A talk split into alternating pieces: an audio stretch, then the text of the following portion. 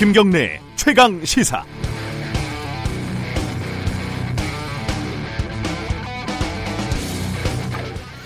꽤 오래 전에 MBC 뉴스에서 어, 실험을 한 겁니다. 제가 재미있게 보는 리포트라서 어, 어렴풋이 기억을 하고 있습니다. 다시 찾아보니까요. 서울 톨게이트에서 서울 시청까지 대략 한 26km 정도 됩니다. 어, 항상 차가 막히는 구간이니까 일반적으로 한 1시간쯤 걸리죠. 이 거리를 자동차 두 대가 경주를 합니다. 한 대는 신호를 잘 지키고 규정 속도를 또 지키고요. 한 대는 그 반대로 과속하고 틈만 나면 신호 무시하고 자 이렇게 경주를 했습니다. 이렇게 후자가 그러니까 과속하고 신호 무시한 차가 얼마나 빨리 도착을 했을까요? 그때 실제로 해보니까 11분 도착 아, 먼저 도착했다고 하네요. 대신에 벌점은 수십 점을 받았고 범칙금은 30만 원이 넘게 나왔다고 합니다. 더 중요한 건 매우 매우 매우 위험하다는 겁니다.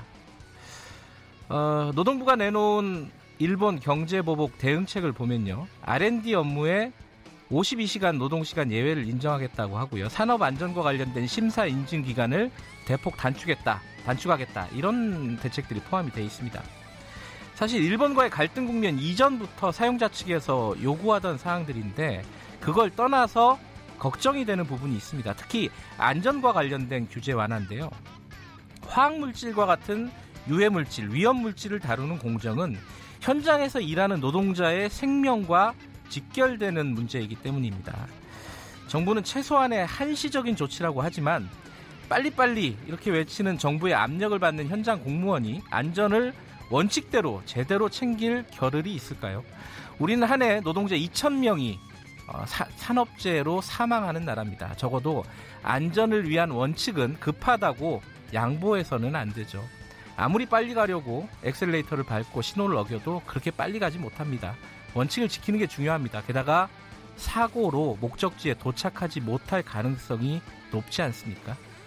8월 8일 목요일 임경래 최강 시사 시작합니다.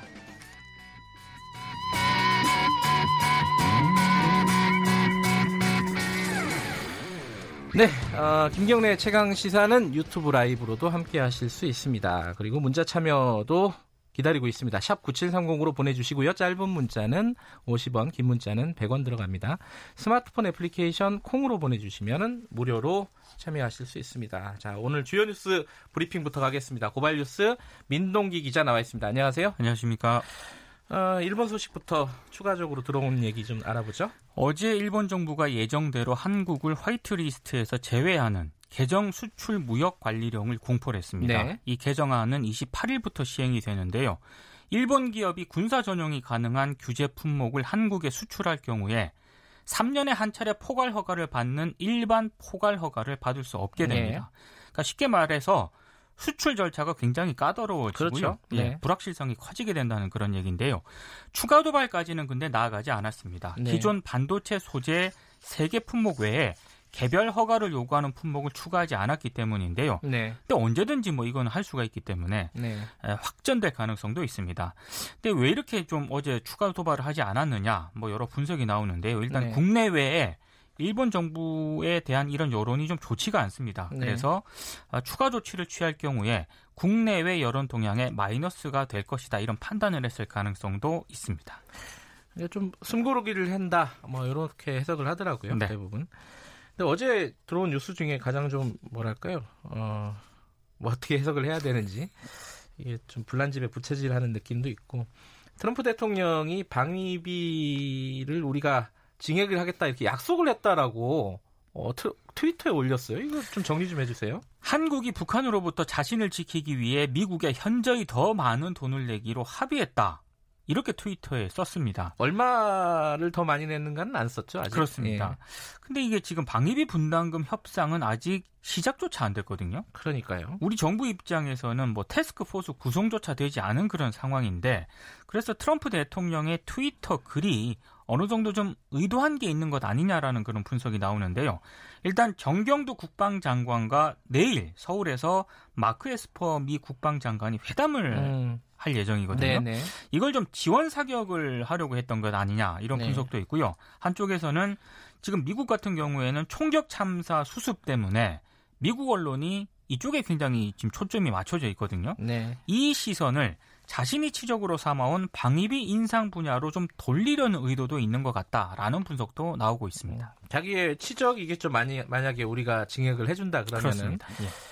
아, 참 국제사회가 냉정합니다. 그죠? 그렇습니다. 자, 이영훈 전 서울대 교수, 이게, 어, 약간 저, 유라이트 이쪽으로 좀 유명하신 분이잖아요. 네. 근데 어, 취재 기자, MBC 기자를 폭행했다. 이 기사가 굉장히 화제더라고요. 이게 좀 정리 좀 해주세요. 그 반일 종족주의라는 책을 냈거든요. 책 제목이 반일 종족주의예요. 그렇습니다. 예. 이 책에서 일제 식민 지배 기간에 강제 동원이나 위안부 성노예는 없었다. 친일 청산 주장은 사기극이다 이렇게 주장을 했습니다. 아하. 그래서 이제 MBC 기자가 이 발언의 진위를 확인하기 위해서 여러 차례 인터뷰를 요청했는데 모두 거부를 당했다고 합니다. 네. 그래서 지난 4일 자택 인근에서 기다리다가 아, 이영훈 전 교수가 이제 나왔을 때 인터뷰를 요청을 했는데요. 폭언과 함께 고함을 지르면서 인터뷰를 거부를 했고 네. 아, 취재진의 마이크를 파손을 하더니 기자의 얼굴을 가격을 했습니다. 아, 이영훈 전 교수는 MBC 기자의 기습적인 인터뷰 요청에 맞춰 어, 맞서서 정당 방위를 한 것이다라고 음. 주장을 했고요. 네. 자신의 인격권이 침해가 됐다면서 이 촬영 영상의 방영을 금지를 해달라는 가처분 신청도 법원에 냈습니다. 이영훈 교수 정도 되면은 사실상 뭐 공인이라고 할 수 있죠. 아, 공인이죠. 예. 네. 그러면 뭐 인터뷰 요청은 뭐 언제나 할 수 있는 건데 언론은 네. 어, 이 폭력까지 행사했다. 이게 좀 문제가 있네요. 그렇습니다. 이게 아마 가처분 신청을 냈지만 MBC도 법적인 조치를 취할 것 같아요. 네네. 자, 다음 소식 전해주시죠. 그 지난달 31일 목동 빗물 펌프장 수몰 사고로 노동자들이 사망을 하지 않았습니까? 네. 근데 현대건설 직원인 안모 씨의 장례는 현대건설 주관으로 진행이 음, 됐습니다. 그랬겠죠. 예. 네. 근데 협력업체 소속이었던 두 노동자는 장례비만 지원이 됐는데요. 네. 특히 한국에 직계 가족이 없었던 23살 미얀마 청년의 이 빈소는 마련조차 되지 않았다고 합니다. 아하. 그래서 사고 이후에 5일이 지나도록 시신이 영안실에 홀로 머물렀다고 하는데요. 네. 근데 이 현대건설 직원 안모 씨의 아버지가 네. 지난 4일 아들의 빈소를 찾았던 양천구청장에게 분향소 설치를 요청을 했고 양천구청이 아하. 이걸 받아들여서 분향소를 설치를 했습니다. 네. 그리고 이 안모 씨 아버지와 지인들이 직접 주한 미얀마인들을 위한 단체를 찾아다니면서 분향소 설치 소식을 알렸고요.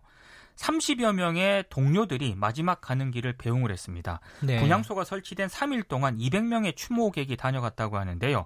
주한 미얀마 대사관이 지난 6일 밤 고인의 시신을 미얀마 수도 양곤으로 보내서 가족에게 인계를 했다고 하는데요. 이 미얀마 청년은 2017년 5월 홀로 한국에 입국을 했고요. 네. 건설 현장 하청 노동자로 일을 하면서 가족 생계를 책임지다가 사고를 당했습니다.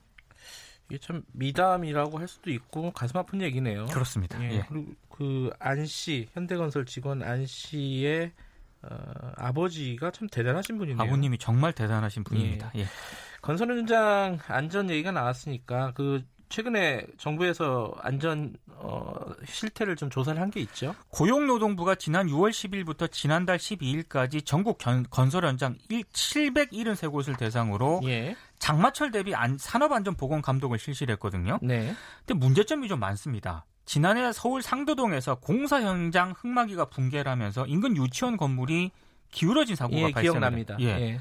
근데 이런 비슷한 사고가 여전히 좀 존재를 하고 있었습니다. 예. 집안 굴착 구간에 흙막이 시설을 설계 도면대로 시공하지 않은 곳이 많았고요. 네. 건물 외부에 작업 발판과 안전 난간 등도 설치하지 않은 곳이 많았습니다. 네. 중대한 사고 위험을 방치한 곳이 59%에 달했습니다.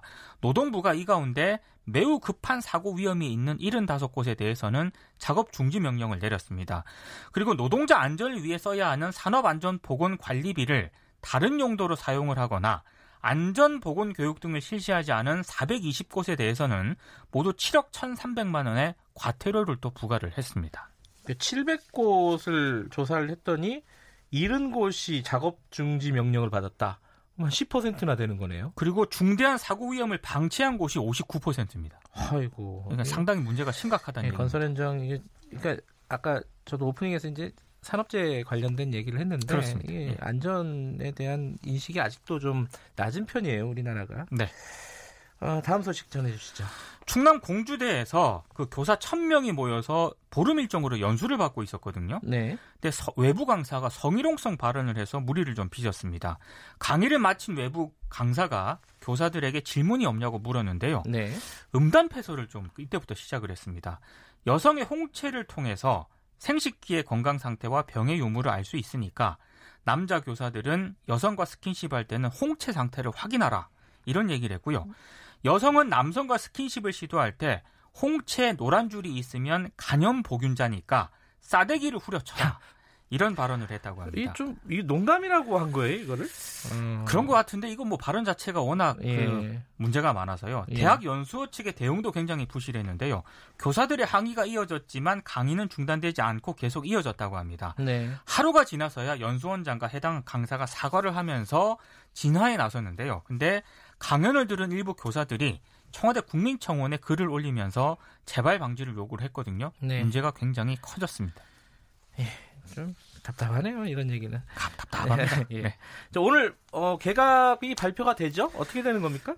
빠르면 오늘 개각이 될 것 같은데요. 예. 한 6개에서 7개 부처 개각을 할 것으로 일부 언론이 보도를 했습니다. 네. 법무장관은 조국 전 민정수석이 위력하고요. 네. 6명 정도 장관을 교체할 것으로 보이는데 문정인 대통령 통일외교안보 특보가 주미 대사로 뭐 음. 지명될 가능성이 높다고 합니다. 네. 그리고 강경화 외교부 장관, 정경도 국방부 장관은 외교안보 현안 때문에 교체되지 않을 가능성이 음, 높습니다. 그럴 것 같아요. 지금 그렇습니다. 교체하기가 좀 쉽지가 않죠. 네.